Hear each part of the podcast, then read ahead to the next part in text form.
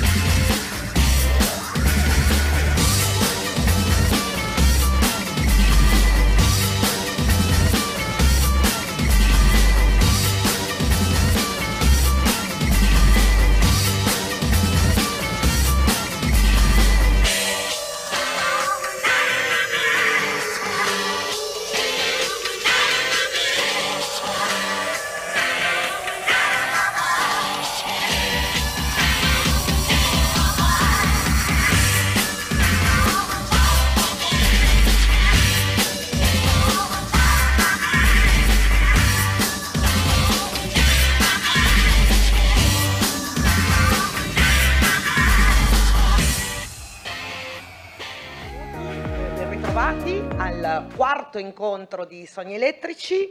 Io sono tutta elettrica perché sono veramente contenta di avere qui con noi per questo incontro che abbiamo chiamato Le segrete meraviglie della fantascienza italiana. Se n'è appena andato, ma sta tornando. Io ce l'ho. Siamo qui con Daniele Magni di Bloodbuster, tra l'altro partner del nostro festival, un negozio, ma direi luogo del cuore in via Panfilo Castaldi, qui a Milano, tutto il cinema dalla B alla Z, di tutto, libri, DVD, eccetera, eccetera, e anche queste bellissime magliette che ho indossato. Io sono in versione promo del mio nuovo libro. Daniele è qui con noi perché è un appassionato, ma anche perché è autore del libro Contamination, che è il dizionario del cinema fantastico, scusate, di fantascienza italiano degli anni '80, ma soprattutto sono elettrica perché abbiamo qui con noi un grande maestro, Luigi Cozzi. So che la parola maestro di solito non piace molto, però c'è chi se la merita. Allora, io credo non ci sia molto bisogno di presentazioni. Salve a tutti. Salve a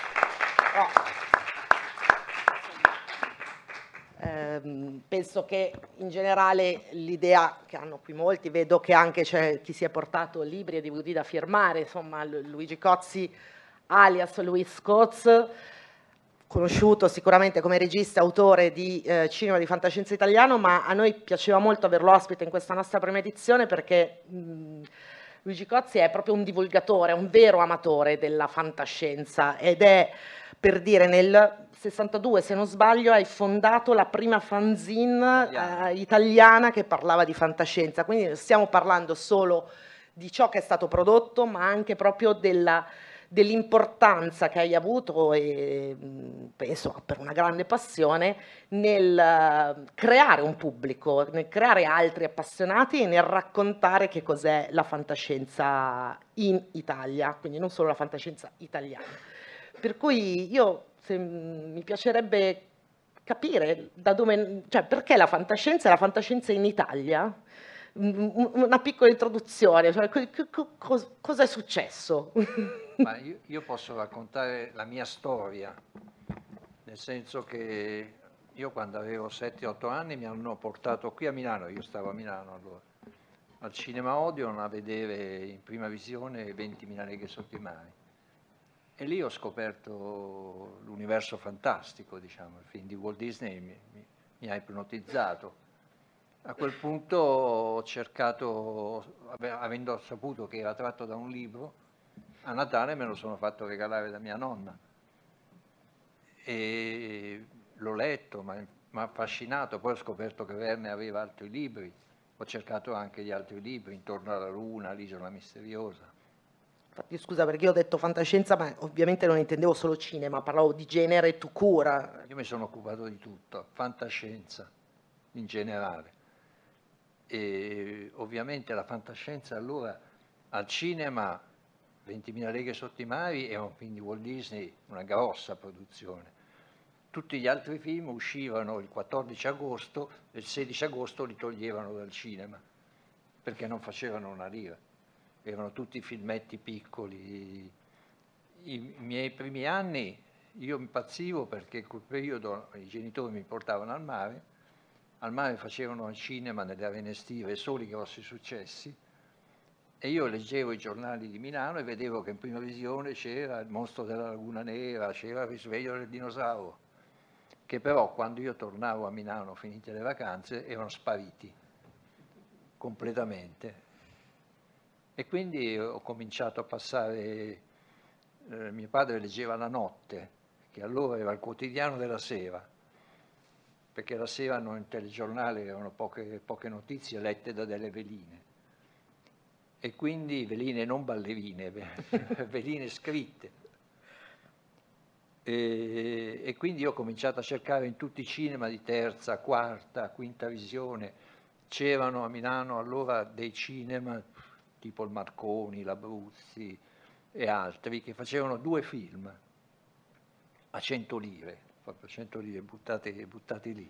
Ricordiamo tra l'altro che quello era il periodo in cui Milano era proprio chiamata la città dei cinema perché c'era due per ogni via, siamo passati da circa 300 se non ricordo male nel momento massimo. Una pagina intera del quotidiano. Ah, 20 adesso. No, erano più di 100. No, erano tipo, se non sbaglio, il punto massimo è stato 272, sì. Una cosa del genere, fino adesso che sono circa 20.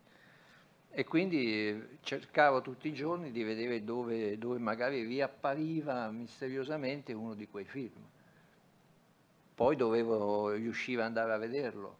Ovviamente non potevo dire ai miei genitori che andavo al cinema, perché al cinema loro dovevano sapere cosa andavo a vedere, la fantascienza loro la consideravano una sciocchezza e quindi dovevo dire sono andato a giocare a pallone, sono andato di qua, là, cioè...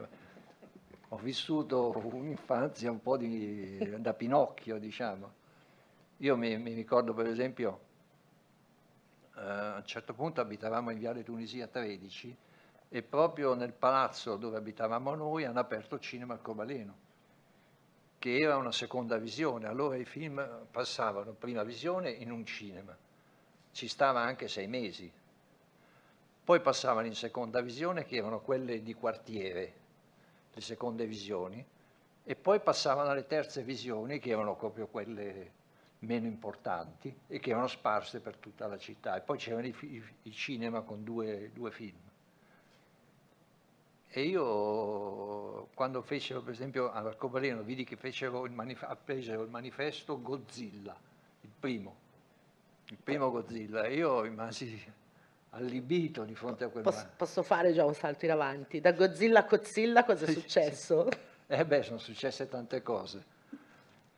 E ovviamente volevo andarla a vedere, però a scuola allora, dopo era metà degli anni 50, verso la fine, c'erano state tante nascite dopo la fine della guerra, quindi le scuole erano sovraffollate. Noi facevamo l'elementare e la media 3 giorni al mattino e 3 giorni al pomeriggio. E naturalmente Godzilla capitò nei 2 giorni al pomeriggio. È chiaro. Per cui c'era un problema di orario, perché io uscivo dalla scuola, mi pare, intorno alle 5, una cosa del genere, e non facevo in tempo, perché poi si mangiava a Milano, ma si mangia prima che a Roma, alle 7:30 eravamo tutti a tavola e quindi non potevo. Poi per di più, quando proprio fecero dei 2 giorni che fecero Godzilla, mi presi la febbre, quindi fui a letto, bloccato a letto, però io lo volevo assolutamente vedere. E allora a quel punto c'era mia nonna che andava con mia sorella e mia madre spesso in centro per la Rinascente, per questi grandi negozi, e venne uno di questi 2 pomeriggi e se ne andavano tutte e 3 in centro. Come se ne sono andate, io sono sceso dal letto, mi sono rivestito malgrado la febbre e sono corso al cinema sotto e mi sono visto Godzilla, non tutto, perché poi si stavano facendo le 7 e io avevo paura che tornassero e non mi trovassero a casa. E quindi sono dovuto andare senza aver visto la prima parte, i primi 20-25 minuti del film. Mi sono rinfilato sotto le coperte, sono arrivati mia madre e mia sorella tranquilli, non hanno sospettato nulla e io così mi sono visto Godzilla, però non tutto. Poi vidi l'altra parte quando lo fecero in un cinema a due film. Il problema del cinema a due film era che io, avendo gli stessi orari, cioè se uscivo alle 5 di scuola e per caso entravo nel cinema e il primo dei due film era appena iniziato e non era quello che volevo vedere io, finivo alle 9. Infatti fu l'unica volta in cui restai per vedere Tarantola. Jack Arnold che torna, noi facciamo la retrospettiva su Jack Arnold, sì, quindi siamo già al secondo film che citi, bellissimo. Presi uno schiaffo da mio padre perché tornai a casa verso le 8 e loro erano impazziti a cercarmi dove sono andato, avevano provato l'oratorio con gli amici eccetera e pensavano che fossi scomparso, però quello schiaffo a me, io l'ho preso volentieri perché ho visto Tarantola. E poi soprattutto in questo periodo io ero solo, cioè a vedere questi film. Ero solo, non avevo nessuno con cui parlarne, perché si parlava per esempio in casa del film di sordi, del film western, eccetera, però di fantascienza non gliene fregava niente a nessuno. Ma anche tra i tuoi coetanei? Anche tra i miei coetanei. Alla fine trovai un compagno di scuola che gradiva, non era impazzito, però era un amico mio, avevamo la stessa passione, il Milan, e allora l'ho trascinato sulla passione per la fantascienza. Non era appassionato come me, però veniva, mi faceva compagnia, e quindi io sono vissuto in questa solitudine, perché io non capivo perché la gente non amasse la fantascienza, cioè, dico, a me sembrava tanto bella, tanto intelligente, tanto divertente. Guarda quanti amici adesso c'è. Sì, sì, ma ne ho avuti tantissimi. Io ho organizzato rassegne, qui pochi forse se lo ricordano. No, infatti volevo proprio chiedertelo, perché le rassegne, le maratone... Le maratone, perché io ho sempre voluto far conoscere agli altri quelle cose che a me piacevano, perché secondo me dovevano piacere anche agli altri, non era possibile. E a un certo punto, questo mi sono poi trasferito a Roma, l'ho fatto con le rassegne, vale a dire... Avevo conosciuto il direttore di un cineclub, insieme avevamo deciso di fare 3-4 film di fantascienza, li abbiamo fatti. Il cineclub aveva pochi posti, un centinaio, però erano tutti pieni. A quel punto ho detto, ma allora la gente viene, e allora mi sono messo a cercare un locale, mi sono messo d'accordo con una casa editrice di fantascienza che avrebbe sponsorizzato la cosa. E però non abbiamo trovato nessun locale, nessun cinema disposto a fare una rassegna di film di fantascienza, perché dicevano che la fantascienza era così poco gradita al pubblico che avrebbe abbassato la media del locale. Abbiamo pensato di superare questo problema offrendo di pagare noi la sala, ma hanno risposto, ma no, questo tipo di programmazione non ci piace. Ho continuato per circa un anno a cercare di trovare uno sbocco a questa cosa. Alla fine l'ho trovato presso l'Ente Cinema di Stato. L'Ente Cinema di Stato aveva una distribuzione lì Tandoneggio che distribuiva e produceva film, e aveva un circuito di oltre 100 sale d'essai in tutta Italia. In questo circuito facevano film ungheresi con sottotitoli in arabo, film, sì, facevano tutte pellicole esaltate dalla critica, vincitrici di festival, che non incassavano una lira. Mi ricordo cambiare che... tutto per non cambiare niente. Sì. E ovviamente non dissero di no anche a me, assolutamente, la fantascienza per carità.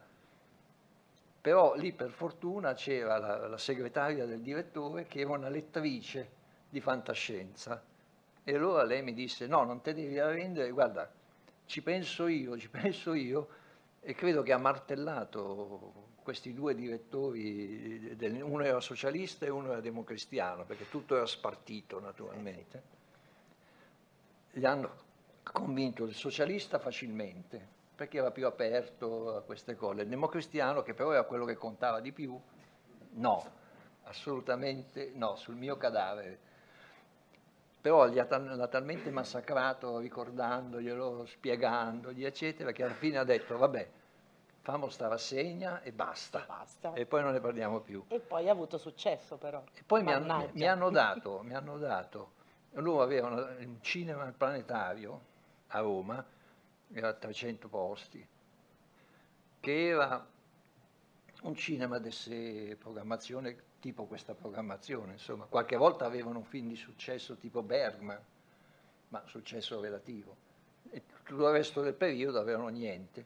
E loro mi affidavano l'incarico di fare una rassegna di 12 giorni, nei 12 giorni di ogni anno in cui cassavano di meno in quel cinema. Diceva, vabbè, così, anche se perdiamo... Almeno sapevano fare marketing, che non è da tutti, eh? E poi individuare quei 12 giorni infatti, esatti. Bravissimi, adesso la maggior parte dei cinema non la sa sta cosa. Incassi da vedere. E era la seconda metà di gennaio, cominciava dal 15, dopo il boom delle feste, cominciava la morte del cinema fino alla fine di gennaio. Io allora, siccome erano pochi giorni, ho messo un film al giorno, cercando di ricostruire la storia della fantascienza.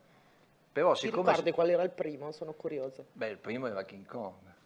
Vabbè, è una tappa obbligata. Nell'incontro prima abbiamo parlato tanto di Metropolis, se fosse stato quello era, però giustamente Metropolis è venuto... Metropolis vabbè, era diciamo, troppo, sì, troppo audace. Troppo audace. Per quella cosa. Però io mi sono cautelato perché io volevo che avesse successo, e quindi siccome avevo conosciuto gente nelle redazioni dei giornali Paese Sera, Roma eccetera, Corriere della Sera, Redazione Romana eccetera, avevo capito che se io gli davo il programma o gli davo i fogli con il riassunto eccetera, era lavoro metterlo insieme e farne un articolo. Se invece gli davo il pezzo già scritto, le 12 righe, le 20 righe già scritte con la foto, già scelta, lo infilavano perché risparmiavano tempo. E guadagnavano tra l'altro, perché all'epoca il giornalista prendeva sì, molti soldi, non come adesso che prende 1,80 € da pezzo lordi.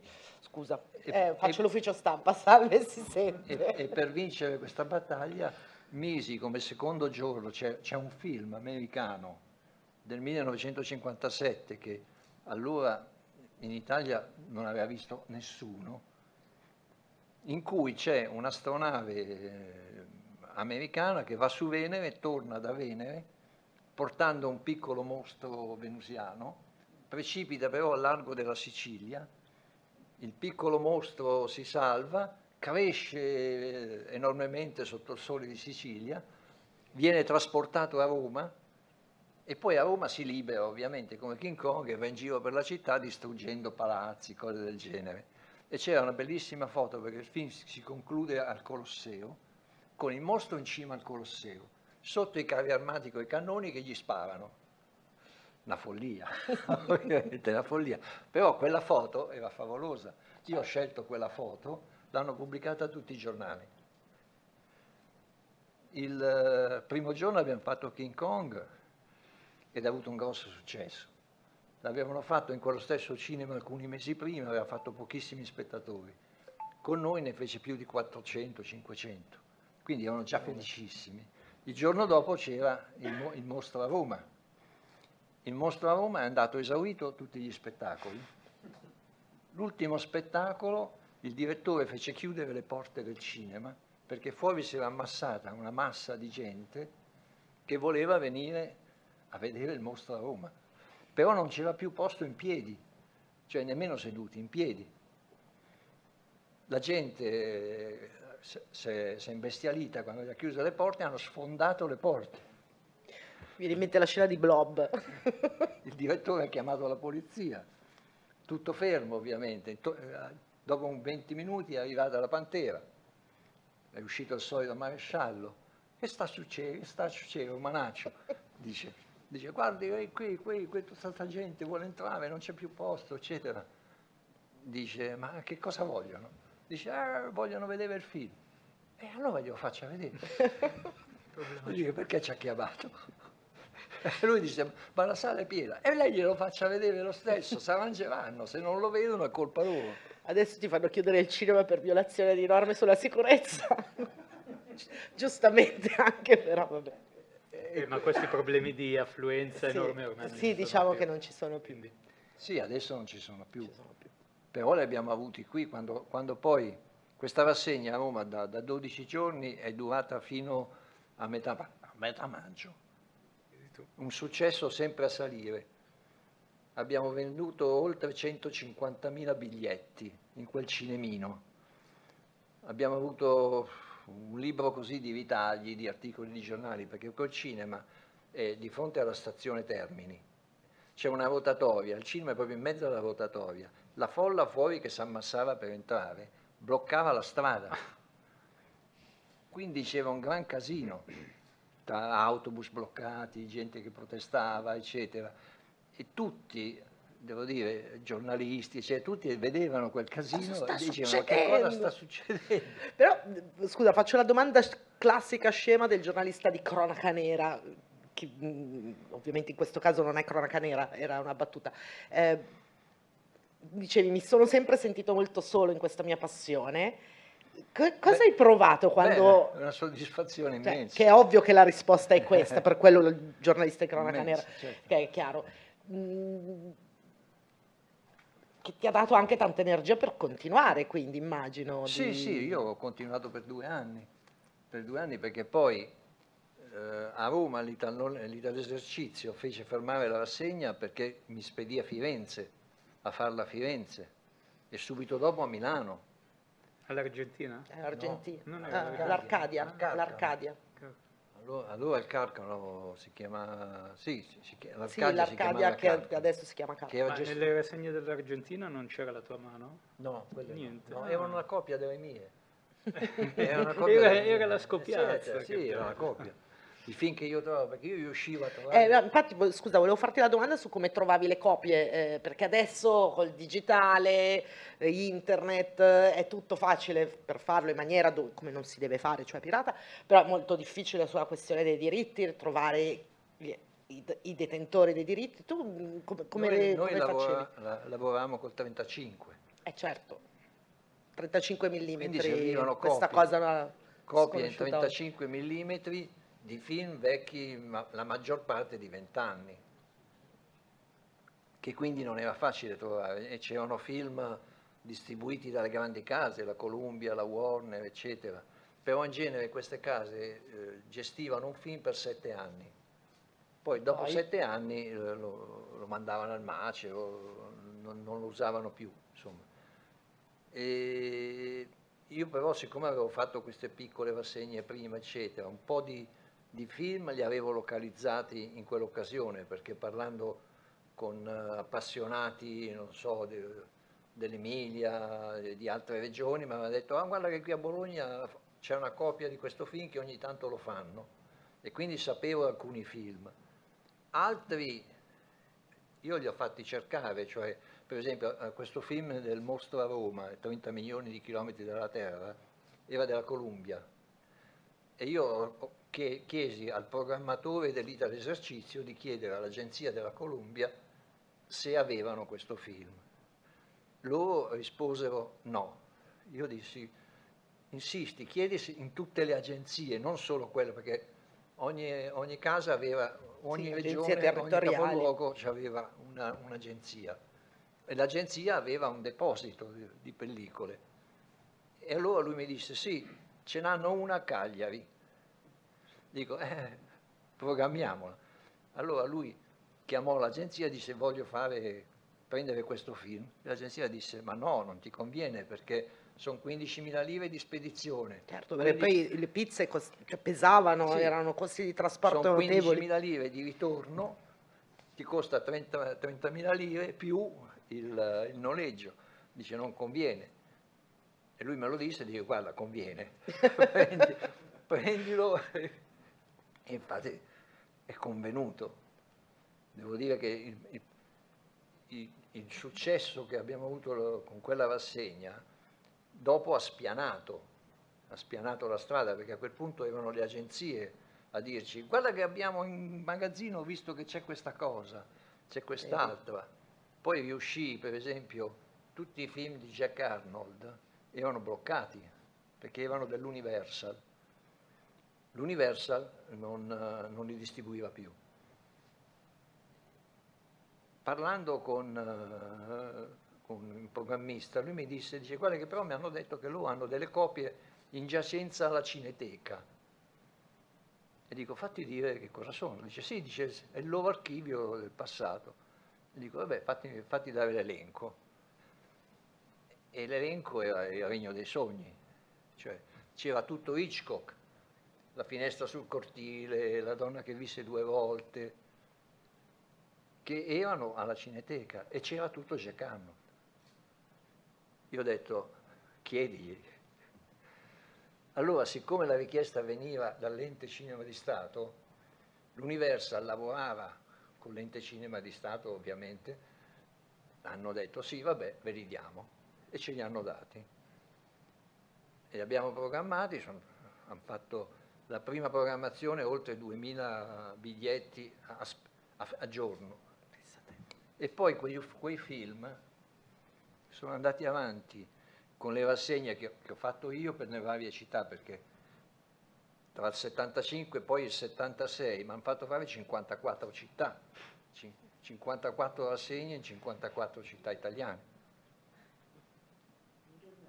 Sì, infatti era diventata un lavoro piuttosto pesante alla fine. E quei film... Perché adesso è, appunto, è molto semplice, no? Mandi un file, ma all'epoca sì. Il trasporto, l'organizzazione, lo stoccaggio, il pericolo incendio, perché le pizze sono altamente infiammabili, i cinema che avessero i proiettori corretti, i mascherini, era un'organizzazione grossa. Questi film sono andati avanti per 2 anni, poi fatti dall'Argentina, fatti da tanti altri cinema, e all'improvviso sono stati fermati. Io ormai non organizzavo più rassegne, però mi dissero questo. Allora chiesi perché li hanno fermati. Dice, stanno guadagnando tantissimo. E lui, il programmista, mi disse, sì, ma ho parlato con l'agenzia e loro li hanno fermati proprio perché stanno guadagnando tantissimo. E voi direte, perché? Perché l'agenzia, l'Universal, l'agenzia americana, lavorano, praticamente ricevono dagli Stati Uniti l'elenco dei nuovi film, e c'è un numero di passaggi nei cinema stabilito a priori in America, prima che il film esca, e loro devono attenersi a quel numero di passaggi. Quindi se tu blocchi le sale per troppo tempo, eviti che ci siano i passaggi dei film nuovi, e ovviamente poi loro vogliono puntare sui film nuovi. Ma poi soprattutto loro si erano ritrovati con un mucchio di soldi a bilancio, che non avevano una giustificazione, perché non avevano detto agli americani abbiamo dato questi film al circuito del cinema d'essere, e quindi ha detto non è più possibile nasconderli nelle pieghe di un bilancio. Dice, quindi devono tornare nella Cineteca e uscirne mai più. Quindi se volete investire i vostri fondi neri, la fantascienza, sto scherzando ovviamente, sto scherzando. Però è questo. Beh, è geniale interrompere per troppo successo. Comunque, nel cinema è una cosa. La solitudine di chi è al troppo successo. Al troppo successo, no, infatti, che comunque purtroppo sono cose che nel cinema ancora accadono. Certo, il meccanismo è quello. Perché se ad esempio, un esercente ha troppo successo e non è previsto, tendenzialmente ci si chiede perché, perché magari oggigiorno l'esperienza cinema è cambiata enormemente in confronto a una volta, c'è meno l'abitudine, c'è la televisione, ci sono altri media, la pandemia ci ha messo il suo, Per cui i cinema che funzionano meglio sono quelli che regalano un'esperienza magari con un bar, magari con le presentazioni, con gli ospiti, facendo anche cose diverse non solo dal cinema per ampliare il pubblico, e quando appunto succedono questi successi tendenzialmente i distributori dicono attenzione, vuoi troppo fare di testa tua? Non ti do più i film che tu vuoi, così ritorni. Sì. Beh, è una tecnica che insomma da un certo punto di vista mi fa piacere che non è nuova, che esisteva già, dall'altra insomma è una tecnica. Dall'altra che ci sia ancora. È un po' triste, è fantascientifico. Sì, beh, perché volevo avvicinartelo ma è finito il film. Era così. Era una situazione paradossale, però tenete presente che ovviamente quando poi esplose a Roma questa cosa, nella zona dove ci sono le agenzie, adesso è tutto diverso, però allora tutte le mattine i proprietari del cinema andavano, qui era dalle parti della stazione centrale, sì. Non mi ricordo esattamente la via, c'era una via dove c'erano tutte le agenzie, una di fronte all'altra, una di fianco all'altra, e quindi poi tutte le mattine consegnavano a tutti i cinema gli incassi della città, di tutti i cinema, quindi tutti vedevano gli incassi dei film di fantascienza. Ovviamente ci sono stati diversi cinema che hanno cercato di fare gli stessi film, prendevano il nostro programma, per esempio presero La guerra dei mondi, facciamo La guerra dei mondi, però programmato... Non quello di Hitchcock, sì, sì, ciao, quello di Spielberg, scusate. Volevo fare una battuta, ma l'ho sbagliato. Quello di Spielberg, stiamo parlando di quello prima. Però ovviamente programmato da solo non incassava niente, certo. E loro non riuscivano a capire perché invece l'abbiamo fatto noi, aveva fatto 2000 persone, lo stesso film, anzi un cinema che costava di più rispetto a quell'altro. Creare l'esperienza, la motivazione, no, l'evento. Io poi ho creato tutto un movimento, cioè non era solo la proiezione del film, io ho personalizzato tutta la rassegna, nel senso che all'ingresso c'era un banco libri di una casa editrice con tutti i libri di fantascienza, le cose, c'ero io, c'era l'editore, c'erano i collaboratori, che parlavamo col pubblico, chi voleva poteva comprare il libro, c'era una serie di esposizioni di fotografie, di cose del genere. Poi soprattutto quando finiva il film io parlavo al pubblico, siccome mi vergognavo parlavo nascosto dalla cabina di proiezione, per cui a Roma tanti mi conoscono ancora Mago di Oz oggi dalla voce, quando vengono a Profondo Rosso, il negozio dove lavoro, e mi sentono parlare e dice ma scusi, ma lei, io sta voce la conosco, ma lei per caso è quello che... E sì, ero quello che parlava, perché io cercavo di far apprezzare i film, però anche prendendoli un po' in giro, perché non si può essere così seri davanti a un film con dei talponi giganteschi o delle cose. E dicevo venite, domani sera ci sono i talponi che bramano le donne, venite a vederli, venite domani, noi abbiamo i gattoni perché abbiamo Radiazione Bix domani.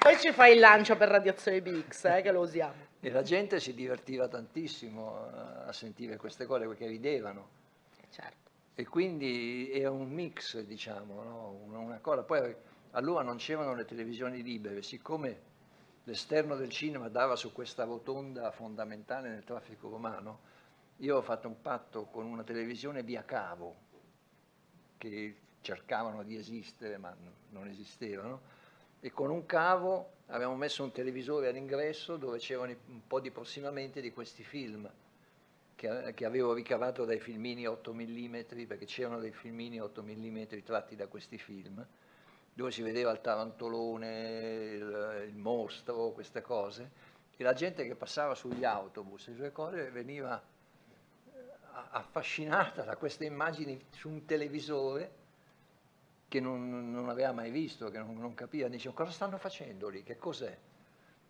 cioè era tutto un insieme di cose, era un dicon barnum, però l'abbiamo rifatto anche qui a Milano, nel 75, dall'inizio di giugno, circa 10 giugno, fino al 31 luglio, al cinema Carcano. Abbiamo fatto la stessa cosa. Io sono stato qui tutto quel periodo perché avevo ancora casa con i miei qui a Milano e quindi tutti i giorni andavo al cinema, andavo in cabina di proiezione, facevo il discorso. Qui per presentare i mostri a Roma non ho detto ovviamente del mostro sul Colosseo, eccetera, ho detto il mostro che distrugge i ministeri e la gente è impazzita, ah sì sì, e sono venuti in tantissimi. Sempre cambiare tutto per non cambiare niente, sì, in generale, sotto ogni punto di vista. E quindi è stata una cosa buffa che quel film lì non è stato girato a Roma. No, non c'è niente di Roma. No, c'è la seconda unità, sì. Ma visto che purtroppo abbiamo tempo limitato perché poi alle 21 inizia il film di questa sera, che tra l'altro è Glass House, che vi consiglio, è un film molto distopia, figa. Beh, ho detto una parolaccia, ciao Yulm. Mi interessava anche capire poi come è nato il salto invece dal mostrare cinema, divulgazione sulla cultura tout court fantascientifica, al produrlo. Guarda, è sempre stato tutto contemporaneo. Al dirigerlo, anzi, diciamo la cosa. È stato tutto contemporaneo. Quando ero bambino a scuola io facevo, c'erano gli albi di Texas a strisce, io facevo coi quaderni ritagliandoli le strisce di 6-7 pagine e disegnavo il film, come se fosse stato un film. Per me era un film. Ed erano ovviamente film di mostri, tutti questi film, e poi li facevo girare tra i miei compagni di scuola. Quindi fin dall'inizio ho cercato di fare quello. Poi quando avevo, mi pare, 13-14 anni, i miei mi hanno regalato la prima cinepresa 8 mm economica, che allora costava 14.000 lire, che era niente, cioè era una cifra, però non era... Sì, le altre costavano 100, 200, 200.000 lire, che era manovella, no? Si caricava a manovella e finché la carica durava riprendeva. E quindi anche lì mi sono messo subito a rifare a mio modo i vecchi film. C'è mia sorella che era la mia vittima preferita perché ovviamente non avevo attori, allora strangolavo lei, uccidevo lei e altre cose di questo genere. In film ovviamente impresentabili, no? Solo un ragazzino poteva fare quelle cose. E poi esperienza, si parte da lì. E poi ho continuato, perché ho cominciato a prendere dei compagni di scuola come attori, ci siamo messi a fare addirittura dei modellini, insomma mi sono impratichito di queste cose mentre facevo tutte le altre cose, sempre pensando alla fantascienza, sempre in termini di fantascienza. E poi... dalle rassegne, siccome c'erano dei film che io volevo assolutamente presentare ma che non si trovavano, tipo l'invasione di ultracorpi, che mancava proprio da tanti anni perché la Lux che l'aveva distribuita aveva chiuso e non c'erano più copie in giro. A quel punto, girando per le case di distribuzione eccetera, avevo scoperto che c'erano degli agenti, cioè c'erano delle persone che compravano dei film e li distribuivano alle televisioni o li davano da altre parti e comunque avevano anche i diritti cinematografici. Quindi mi misi in cerca e quasi subito trovai proprio chi aveva i diritti dell'invasione di ultracorpi, che il negativo era Roma, era uno stabilimento di Roma, c'era il doppiaggio. Per 1 milione mi autorizzò a stampare 5 copie in 35. 1 milione era una cifra bassa per un film allora. Però era una cifra. Però per noi era una cifra, però era una cifra proprio irrisoria.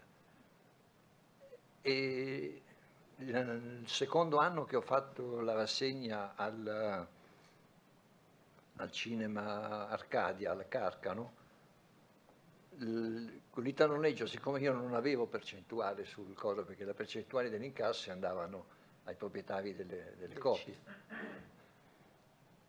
mi diedero, io dissi vorrei mettere questo film alla chiusura, e loro mi dissero va bene, dicevo allora guarda te lo mettiamo su per 3 giorni alla fine della rassegna, e dice e l'incasso è tuo. Per me andava benissimo, e quindi preparai questa nuova versione dell'invasione degli ultracorpi, cioè lo feci stampare, poi preso un po' la mano dall'entusiasmo acquistai i cassoni del Sensoround. C'era Terremoto, il film americano, che quando scoppiava il terremoto in sala avevano aggiunto degli altoparlanti altri 4 metri, 3 metri, potentissimi, che facevano vibrazioni e vibrava tutta la sala. E così per il finale del film io pensai facciamo lo stesso effetto quando lui è in mezzo all'autostrada, lo stesso effetto di casino, eccetera. E mettiamo la musica, lì poi c'è un pezzo musicale molto bello, molto lungo, e dice mettiamo la musica a tutto volume, perché quando i due protagonisti cominciano a fuggire agli ultracorpi, correndo su per la collina, gli ultracorpi fanno suonare tutte le sirene della città, proprio le sirene d'allarme, diciamo, per avvisare la popolazione, che sono tutti trasformati, di andargli dietro a prenderli. E quando abbiamo fatto... E poi l'Italia esercizio mi dice quanto vuoi come percentuale? La percentuale per film vecchi era o un prezzo fisso, ma non era il caso, loro volevano darmi una percentuale, perché il prezzo fisso era 30.000 lire. Dice no, ti diamo la percentuale, quale vuoi? Io traccheggiai finché me lo disse il direttore, dice vabbè dai, 50% dell'incasso. Adesso ti danno il 30 se va bene, ma preferiscono il prezzo fisso perché così so già quanto mi costi. Scusi, ma lì era l'opposto. E l'abbiamo pubblicizzato per tutti i 2 mesi della rassegna. L'ultimo giorno finalmente era venerdì, sabato e domenica doveva fare, no, o sabato, domenica e lunedì, sabato, domenica e lunedì, 3 giorni. Il primo giorno fece quasi 3.000 biglietti. Ovviamente non l'hanno smontato, ha fatto 2 settimane. Ha fatto più di 100 milioni. Quindi hai potuto produrre il tuo primo film. E lì ho trovato i soldi per cominciare a cercare altri film da mettere nella rassegna. Infatti alla fine ne ho comprati una ventina, e i film già quasi tutti doppiati, ne ho fatti doppiare 3 o 4, Il bacio della pantera, che non c'erano più le colonne, Il figlio di King Kong, che non c'erano più le colonne, e poi comprai, mi ricordo, anche quello per un 1.000.000 a Londra, Lord of the Flies, che io lo conoscevo perché era un film di fantascienza fatto da Peter Brook, che era un grosso regista teatrale, ed era un film, non l'avevo mai visto, però era recensito molto bene sui libri di cinema. Scusa, mi hai anticipato una curiosità, appunto, come trovavi le fonti? Perché adesso con internet è facile, ma all'epoca come scoprivi cosa valeva la pena? Perché non c'era in televisione, non è che avevi il DVD. No, ma io avevo una collezione di libri in lingua inglese, di cinema e di fantascienza notevole. Insomma, tutti i libri di cinema che erano usciti in America e in Inghilterra dal 1950 al 70 io li avevo, quindi li guardavo, li leggevo, li consultavo, sapevo dove trovarli. Poi i film, per trovarli bisognava avere un po' di fortuna, cioè Lord of the Flies lo trovai perché andai alla British Lion a Londra per farmi dare E la terra prese fuoco, che loro erano i proprietari di quel film. E dato che ero lì chiesi che altri film avete, loro mi fecero dare un elenco e io vidi che c'era Lord of the Flies e dissi ma questo si può avere? Dice sì, ma è un bianco e nero. Io dico sì, mettetelo nel contratto. E infatti poi l'ho fatto uscire in prima visione. Poi ho fatto anche un paio di tentativi di cinema commerciale, vale a dire ho comprato due rejects. Rejects sono quei film che l'Universal americana manda all'Universal italiana. Non sono film importanti, sono film minori. L'Universal italiana li valuta e decide sì, questo proviamo a farlo uscire anche in Italia, oppure no, è un reject, via, non lo vogliamo. E loro avevano rifiutato Snake, giustamente, devo dire, perché era un filmetto da poco, e sbagliando Silent Running di Douglas Trumbull, che invece è un bellissimo film. E tramite un'associazione di un amico che aveva la madre dentista, quindi abbiente, desiderosa di fare affari, tramite questo amico siamo riusciti a convincere sua madre a prestarci i soldi per comprare questi film, perché l'Universal vendeva i suoi film inediti, anche se erano rejects, minimo $30.000, che era una cifra notevole. Però io credevo in quei due film, perché Snake, che in Italia ho intitolato Cobra con la K, che era un brutto film, però io mi ricordo che nella pubblicità che mi avevano dato da vedere, no, le locandine, c'era scritto prodotto da Zanuck e Brown, e 6 mesi prima Zanuck e Brown avevano fatto Lo Squalo. Allora io ho detto, questo se io lo chiamo Cobra con la K, Zanuck e Brown presentano dopo Lo Squalo Cobra, ha fatto 2,5 miliardi. Poi si lavora ancora così, eh? Sì, perché? Sì. Silent Running, quello sapevo già che l'avrei chiamato, 2002 la seconda Odissea, e anche quello ha fatto un paio di miliardi. Tanto è davvero un bel film. E poi a quel punto mi sono messo a fare Godzilla. No, ma infatti, Godzilla, non dimentichiamo Godzilla, cioè vale a dire il primo Godzilla giapponese che non c'era, non si trovava. Ho detto, sono andata alla Toho, allora la Toho aveva la produzione giapponese, aveva un ufficio a Roma, dove io di solito andavo a farmi dare le foto dei vari film di Godzilla per la mia collezione. È un giapponese, è un funzionario gentilissimo, e gli chiesi quanto vuole la Toho per fare questo film, per la riedizione, e loro mi chiesero $7.000, che era una cifra piuttosto grossa. Però l'ho preso perché insomma lo ritenevo troppo importante. Poi l'abbiamo colorizzato, quello siamo stati obbligati a farlo perché i distributori, quando gli ho presentato il film, hanno detto sì, è famoso, è bello, è tutto, però è bianco e nero. I cinema non accettano più i film in bianco e nero. E allora a quel punto dico, boh.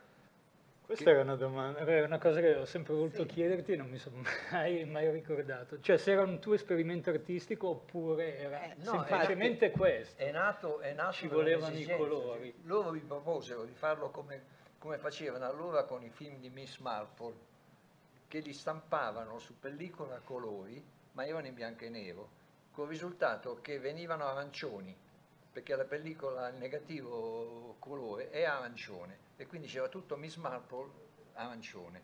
E io lo trovavo sceno come colore, a me bianco e nero mi piace tantissimo, però fare Godzilla in quella maniera mi sembrava, non mi andava. Ma è per questo che poi hai deciso anche questi altri inserti più documentari, altri spezzoni. Allora, mi è venuto in mente che avendo conosciuto questo effettista torinese che lavorava col passo 1, cioè uno scatto alla volta, potevo, perché avevamo fatto dei provini pensando a fare un film di fantascienza, e avevo visto che se lui posizionava delle aste con delle gelatine attaccate, le gelatine colorate, nel fascio del proiettore si ottenevano diversi colori nella stessa immagine. perché avevano diverse gelatine diversamente colorate. E allora pensai di usare questa stessa tecnica per provare a fare Godzilla a colori. Gli mandai 100 metri di pellicola e dissi prova a colorarla. Lui l'ha fatta, io l'ho visto, mi è piaciuta. Era un problema quando la macchina si muoveva, perché allora le aste restavano ferme, quindi si muovevano in maniera assurda. Però nelle inquadrature fisse, che sono poi la maggior parte dei film, l'effetto era interessante, non era bianco-nero, non era nemmeno vero colore, però era a colori. Che anno è uscito Godzilla?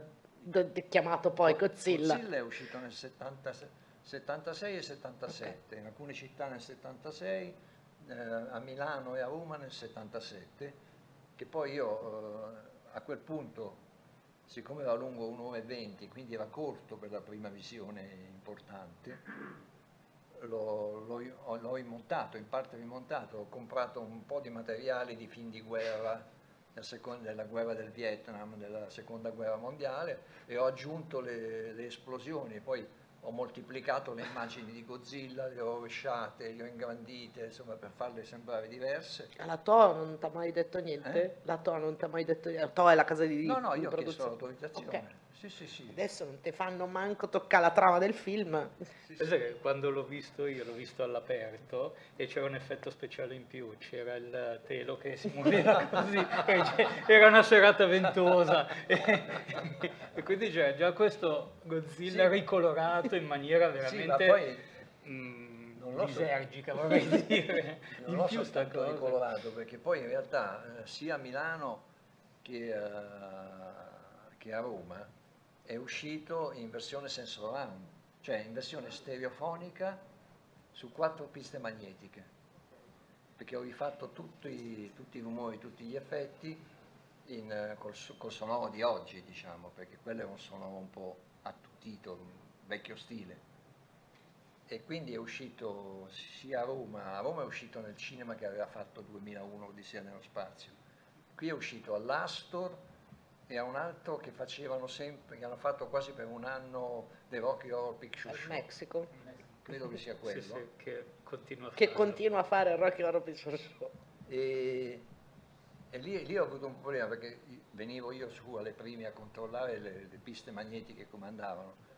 A questo cinema abbiamo fatto una posizione di prova la mattina, prima di cominciare a aprire al pubblico. E io sono andato in sala, ho visto un rullo e le cannonate non c'erano. Si vedevano i cannoni che sparavano, silenzio. Poi si sentiva l'esplosione, cannone, silenzio, che sparava, silenzio. Allora mi sono certo, piuttosto infuriato. C'era il tecnico che mi avevo portato dietro da Roma, dico, ma come avete fatto il mix? Dice, avete sbagliato? No, noi non abbiamo sbagliato, eccetera, eccetera, e tutto. Fammi andare in cabina di proiezione. È andato in cabina di proiezione, si è messo a smucinare con l'operatore che diceva, no, qui è tutto a posto, tutto perfetto. Avevano 2 piste staccate. Avevano fatto per 3-4 mesi air con 2 piste staccate. Non se n'era accorto nessuno. Ma era il musical, dici? Cioè il musical... Ah, vabbè. Cioè, capite come... Basta. Io a Torino, quando facevo questi lavori, andavo a Torino dove c'era questo tecnico. Una sera siamo andati insieme in un cinema, lui mi ha portato a vedere uno dei vari Emanuele, no?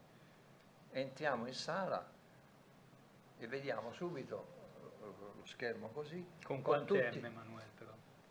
Era quello italiano, quelli veri. Tutti i personaggi filiformi. Ah, dico, fastidio. Oddio, qui stanno a vedere il film senza la lente anamorfica, che perché il cinemascope devi cambiare la lente, devi fare un certo lavoro intorno al proiettore. Adesso basta fare così. Allora siamo usciti, nessuno protestava, tutti guardavano, eccetera. Siamo usciti, ero andato alla cassina, ma guardi che sta proiettando senza l'anamorfico. Perché? Che dice? Che non si lamenta nessuno. Noi non siamo riusciti, siamo andati, ce ne siamo andati. Sappi che adesso alle proiezioni stampa, spesso, se capita, perché può capitare, i giornalisti a volte non si accorgono, i giornalisti cinema, critici cinematografici a volte non si accorgono, però per fortuna la maggior parte urla «Formato!» Giustamente. E poi viene cambiato. Sì, ma avendo frequentato molto il cinema nella mia vita, ne ho viste di tutti i colori. Famoso Trio of Lies di Malik proiettato con le pizze al contrario, nessuno se ne è accorto per mesi. Ma... Io ho benedetto l'arrivo del digitale, perché almeno il digitale, la luce è quella. Perché siccome, voi non lo sapete, quando il cinema proiettavano col 35 c'era una lampada che costava 1 o 2 milioni, insomma costava tantissimo, e aveva un numero di ore fisso di durata. Se si diminuiva la portata della lampada, le ore si moltiplicavano. Allora è inutile che vi dica cosa faceva la maggior parte dei cinema italiani, il che è diventata una tragedia quando sono arrivati i film in 3D, perché il film in 3D ha bisogno di una portata della lampada maggiore. Proiettato con la lampada al di sotto del funzionamento normale, il 3D non si vede. E tutti i primi film in 3D che sono arrivati qui prima del digitale erano un disastro, perché il 3D non si vedeva, o si vedeva solo in una o due scene particolarmente luminose, ma se la scena era appena appena un po' chiaroscuro, oscuro non si vedeva. Tra l'altro ricordo, visto che siamo all'università, che anche Il delitto perfetto di Hitchcock ha una scena in 3D, c'era anche la versione tutta, ma c'era anche la versione solo dell'omicidio. È un film splendido. Visto in 3D è una meraviglia, perché Hitchcock è un genio del cinema e ha applicato il suo genio al 3D. È il miglior film in 3D che abbia mai visto. C'è un problema, che servono due copie, tutte e due proiettate simultaneamente. Se una copia sgrana un buco, si deve fermare la proiezione e bisogna ripartire dall'inizio. Per cui io l'ho visto in una rassegna di film in 3D a Rimini, un festival, Festival di Rimini, bellissimo, però dopo mezz'ora è saltata un buco.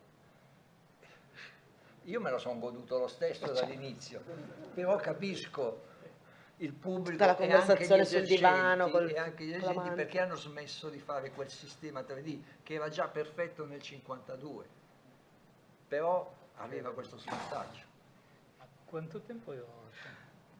Di tempo adesso? Sì. Abbiamo ancora, non ci vedo più, aiuto. Scusate. No, te lo dico perché è interessantissimo. No, è tutto molto bello, ma siamo già 12 minuti fuori, scusate. Ecco, dicevo, interessantissima sta cosa, però è anche un autore di cinema. No, ma infatti io avevo fatto la domanda sulla produzione, ma allora faccio una domanda a te, chi è qui per vedere il film? Ok. Vi rubiamo pochi minuti. Intanto, appunto, in Contamination racconti della fantascienza anni 80, sì. Quindi di tutta la fantascienza italiana, però prendi a prestito il titolo del film di Luigi, Contamination, qui Contaminations, proprio perché racconti visto che parliamo delle meraviglie della fantascienza italiana, di una grande contaminazione dei generi. A me è piaciuto molto questa cosa perché si è iniziato a parlare di contaminazione dei generi negli anni 90 in generale, all'interno della critica cinematografica, la fantascienza italiana era in anticipo di un decennio. Non solo la fantascienza, tutto il cinema di genere si basa su quello, sul contaminare diversi elementi che sono interessanti, che sono di successo, per arrivare a più pubblico possibile, per arrivare a fare dei soldi, perché stiamo parlando di cinema commerciale. Contamination però era anche un omaggio diretto a Luigi, perché se in Italia quando parli di fantascienza, probabilmente tu sarai d'accordo, si parla di Margheriti, essenzialmente di Antonio Margheriti, per la fantascienza vera e propria, le astronavi, lo spazio, così. in pratica l'ha fatta lui in Italia negli anni 60 e l'ha fatta molto bene, tant'è che è diventato un maestro a livello mondiale, non solo in Italia, e celebre. Con film che ancora resistono bene alla prova del tempo. Ed è celebre il fatto che Kubrick lo interpellò per 2001, se è vero, o è una bufala. Oh, sfattiamo sta cosa. Se tu leggi il libro Danze macabre e cinema di Antonio Margheriti, che ha fatto Giovannini, che abbiamo fatto noi, alla fine c'è una lunga intervista di 40 pagine mia con Nini, in cui gli chiedo, tra tante cose, gli chiedo sia del film con Andy Warhol, che anche quella è una leggenda molto lavorata, e poi gli chiedo di Kubrick. No, uno degli organizzatori a Londra del film di Kubrick, ma gli organizzatori erano almeno 20, era il produttore dei film I Diafanoidi, Vengono da Marte, eccetera. E disse a Nini: vuoi che ti presenti a Kubrick, se gli vuoi far vedere qualcosa, eccetera? E lui disse no. Ah, okay. Quindi è tutta un'enorme bufala. È tutta un'enorme bufala. Io nei miei libri non faccio critica. Cerco di evitare di farla, insomma, perché poi sono un fan, sono troppo preso. Ti faccio vedere il tuo libro sulla fantascienza italiana, che è bello corposo. E racconto soprattutto i fatti veri, la verità, le cose che sento dire, che so per esperienza, perché io ho lavorato nel cinema poi dal 70 proprio, prima a Milano, ho cominciato prima, e poi dal 70 a Roma, ho lavorato con Dario Argento, insomma, ho fatto tantissimo, ho avuto una sala cinematografica per quasi un anno, ho fondato il Fantafestival, oltre alle infinite rassegne che ho fatto, insomma, conosco e ho conosciuto tutti i vari personaggi poi, che sono diventati anche colleghi, con Margheriti eravamo amici. Certo. E nei miei libri cerco sempre di chiarire quelle cose che sono delle leggende, perché nel cinema, quando un film ha successo, l'hanno fatto tutti. Questo è vero. Chiunque intervistate, l'ho fatto io, ma quel film l'ho fatto io.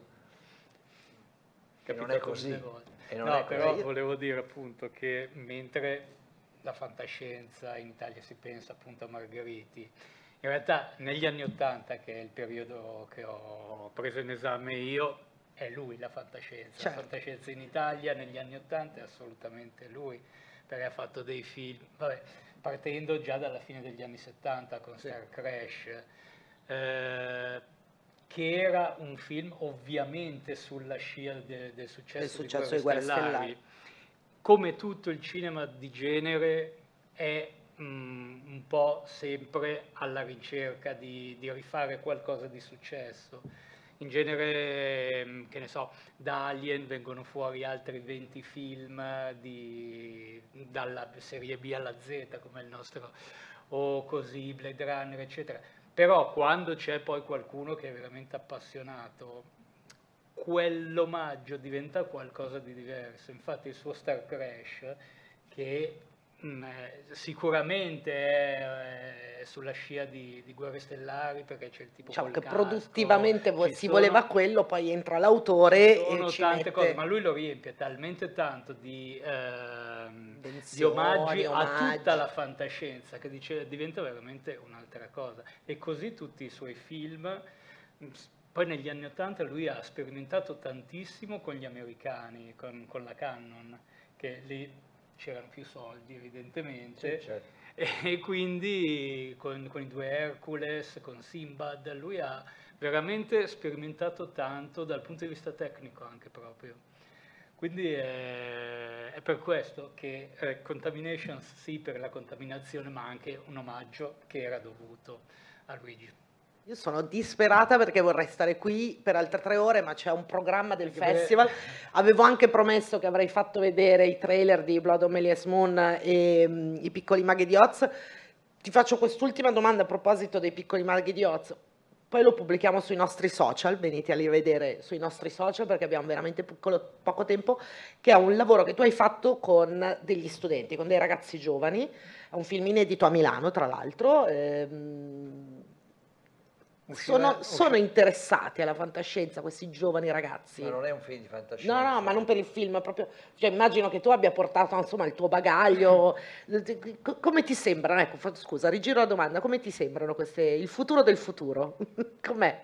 Ma adesso la fantascienza è il genere cinematografico che vende di più.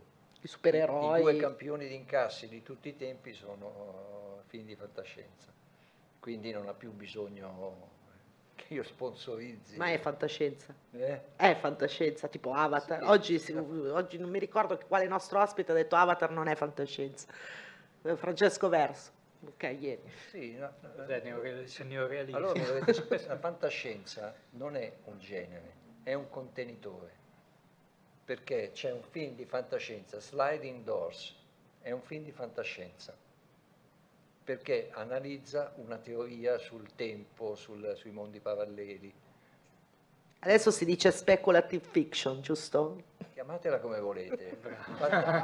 Fantascienza. No. Perché basta con l'etichettare ogni cosa. C'è in corso un convegno accademico internazionale sulla speculative fiction. Venite tutte le mattine fino alle 5, siamo qui a fare quello. E quindi... la fantascienza può essere qualunque cosa, può essere ambientata nell'impero romano, può essere, tu quando parli di un film di fantascienza non sai che cos'è, perché può essere nello spazio, può essere un'astronave, può essere la fine del mondo, può essere su una teoria particolare, su un passato che poteva realizzarsi ma non si è realizzato. Io leggendo la fantascienza da quando ero piccolissimo, mi sono interessato a tantissimi argomenti che altrimenti non avrei nemmeno saputo che esistevano. Cioè, la fantascienza è un campo libero di immaginazione, è difficile descriverla. Infatti non esiste una sola definizione, ma nei paesi di lingua inglese, che dice che cos'è la fantascienza. Dicono la fantascienza è la letteratura della speranza, cioè evitano di dire cos'è, perché un libro o un film di fantascienza può trattare qualsiasi cosa, è libero. Io su questo, guarda, perfetto, adesso trascriviamo tutto e lo usiamo come introduzione del catalogo l'anno prossimo. Mi dispiace tantissimo, ma è davvero finito il tempo, grazie. No, scusa, dai, allora, Stefano Locati, direttore artistico di Sogni Elettrici, a cui approfitto, visto che è il mio unico momento sul palco, per dire tutto il mio gigantesco grazie e la mia ammirazione per tutto il tuo lavoro. Dicevo, se almeno c'è una domanda, insomma. Ah, giusto, bravo. No, è che mi dispiaceva per le persone che stanno aspettando il film. Luigi, che fine ha fatto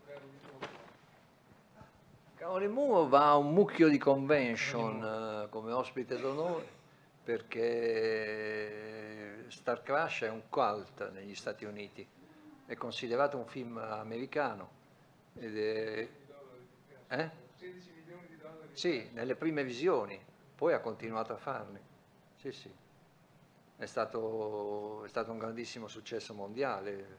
In Italia è andato bene, però non come all'estero. Io sono soprattutto conosciuto all'estero, adesso qualcuno mi scopre anche in Italia, però io sono tanti anni. Tra l'altro ricordiamo che potete andare a trovare Luigi tutti i giorni a Roma, a Profondo Rosso. Via dei Gracchi 260. Grazie, esatto. Non l'avevo studiato. Tra l'altro mi piaceva farvi anche la domanda su il collezionismo, come funziona. Infatti posso dire che è l'unico motivo vero per cui io sono qui, è che siamo colleghi in quanto negozianti. Io vi ho fatto questo doppio omaggio, maglietta che si trova da Bloodbuster su Profondo Rosso. Perché io se no sarei veramente fuori luogo di fianco a Cotanta. Beh no, il vostro locale è importante, insomma, per il cinema. E poi siamo anche editori, sì, effettivamente, entrambi, quindi qualcosa che ci unisce c'è, sì. Sì, certo. Sei uno scrittore, Daniele, dicono dalla sala. Ah, beh, sì. Allora, io ho visto che c'è un'altra domanda. Sì, la differenza. Allora, posso chiedervi di farle fuori, dai, così lasciamo chi è qui per vedere il film. Che dici, Stefano? Chiediamo le domande e poi non... Vabbè. No, vabbè, perché dovevamo veramente... Cioè, a meno che quelli che vogliono vedere il film... Però col microfono... La mia era rapida, volevo solo chiedere al signor Cozzi, oggigiorno, a parte lei, a parte quello che è stato fatto, di film di fantascienza in Italia non esiste nulla, credo, non è stato fatto niente, nei filmacci che ci sono adesso nel panorama... Fantascienza italiana? Sì, non c'è niente che possa... io prima parlavo appunto con Daniele del... Ho una copia del pianeta degli uomini spenti, bellissimo, ma fin così adesso sarebbero impensabili, non li producono, non li pensano neanche, non c'è neanche nessuno che possa arrivare a fare questi piccoli capolavori, non esiste niente praticamente. Sì, perché praticamente il pianeta degli uomini spenti, come tanti altri film, come il mio Star Crash, sono nati quando c'erano i distributori indipendenti stranieri, vale a dire avevano il dollaro, era il doppio della lira, quindi un film che in America costava 2 milioni, qui costava 1 milione, e quindi conveniva venire a girarli qua. E questi distributori indipendenti cercavano di fare imitazioni dei grossi film di successo, ed erano americani, stranieri. A partire dagli anni 90 gli indipendenti sono stati spazzati via o assorbiti dalle grandi compagnie e dalla televisione. La televisione italiana dichiara di non avere interesse alla fantascienza perché costa tanto farla bene e non si sa come verrà il film. Per la metà di quella somma possono comprare il nuovo Guerre Stellari, lo vedono, gli piace e lo comprano, e quindi non gli interessa produrre queste cose. I piccoli non ci sono più e quindi il mercato è sparito, il pianeta dei uomini spenti venivano fatti per società americane. I film di Bava, tipo Terrore nello spazio, erano italiani per risparmiare, fatti in Italia per risparmiare, affidati a italiani per risparmiare, ma erano film destinati agli Stati Uniti. In Italia uscivano poi perché chi li aveva organizzati in Italia gli davano come contentino l'Italia, dove però non faceva nemmeno una lira.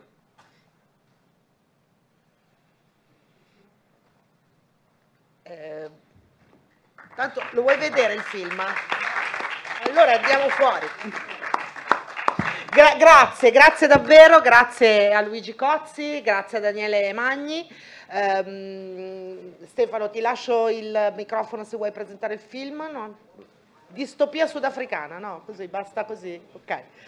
Grazie davvero, io farei un altro applauso. Grazie Luigi, grazie davvero. Avete ascoltato Fantascientificast, podcast di fantascienza e cronache dalla galassia. Da un'idea di Paolo Bianchi e Omar Serafini con il contributo cibernetico del Cylon Prof Massimo De Santo. Potete seguirci ed interagire con noi sul nostro sito fantascientificast.com, sul profilo Instagram Fantascientificast, sul canale Telegram Fantascientificast e sulla nostra community Telegram t.me/fsc community. Se siete particolarmente timidi, potete utilizzare la vecchia, cara e affidabile posta elettronica scrivendoci all'indirizzo redazione@fantascientificast.com. Tutte le puntate sono disponibili sul nostro sito e su tutti i principali servizi di streaming on demand. Se volete sostenere il nostro progetto offrendoci una birra romulana o un gotto esplosivo pangalattico, troverete tutte le informazioni e modalità nell'apposita sezione del nostro sito. Il podcast ha carattere esclusivamente ricreativo e divulgativo. Non ha alcun scopo di lucro e viene diffuso gratuitamente. Fantascientificast è una produzione amatoriale. Non si intende infrangere alcun copyright, i cui diritti appartengono ai rispettivi detentori. Autorizzazione SIAE 5612I5359. Nessun Byte e nessun Tribolo sono stati maltrattati durante la produzione di questo podcast. Val 9000 e l'equipaggio di Fantascientificast vi augurano lunga vita e prosperità e vi danno appuntamento al prossimo episodio lungo la rotta di Kessel. E ricordate, la fantascienza finge di guardare dentro il futuro, ma in realtà guarda il riflesso della verità che è davanti a noi.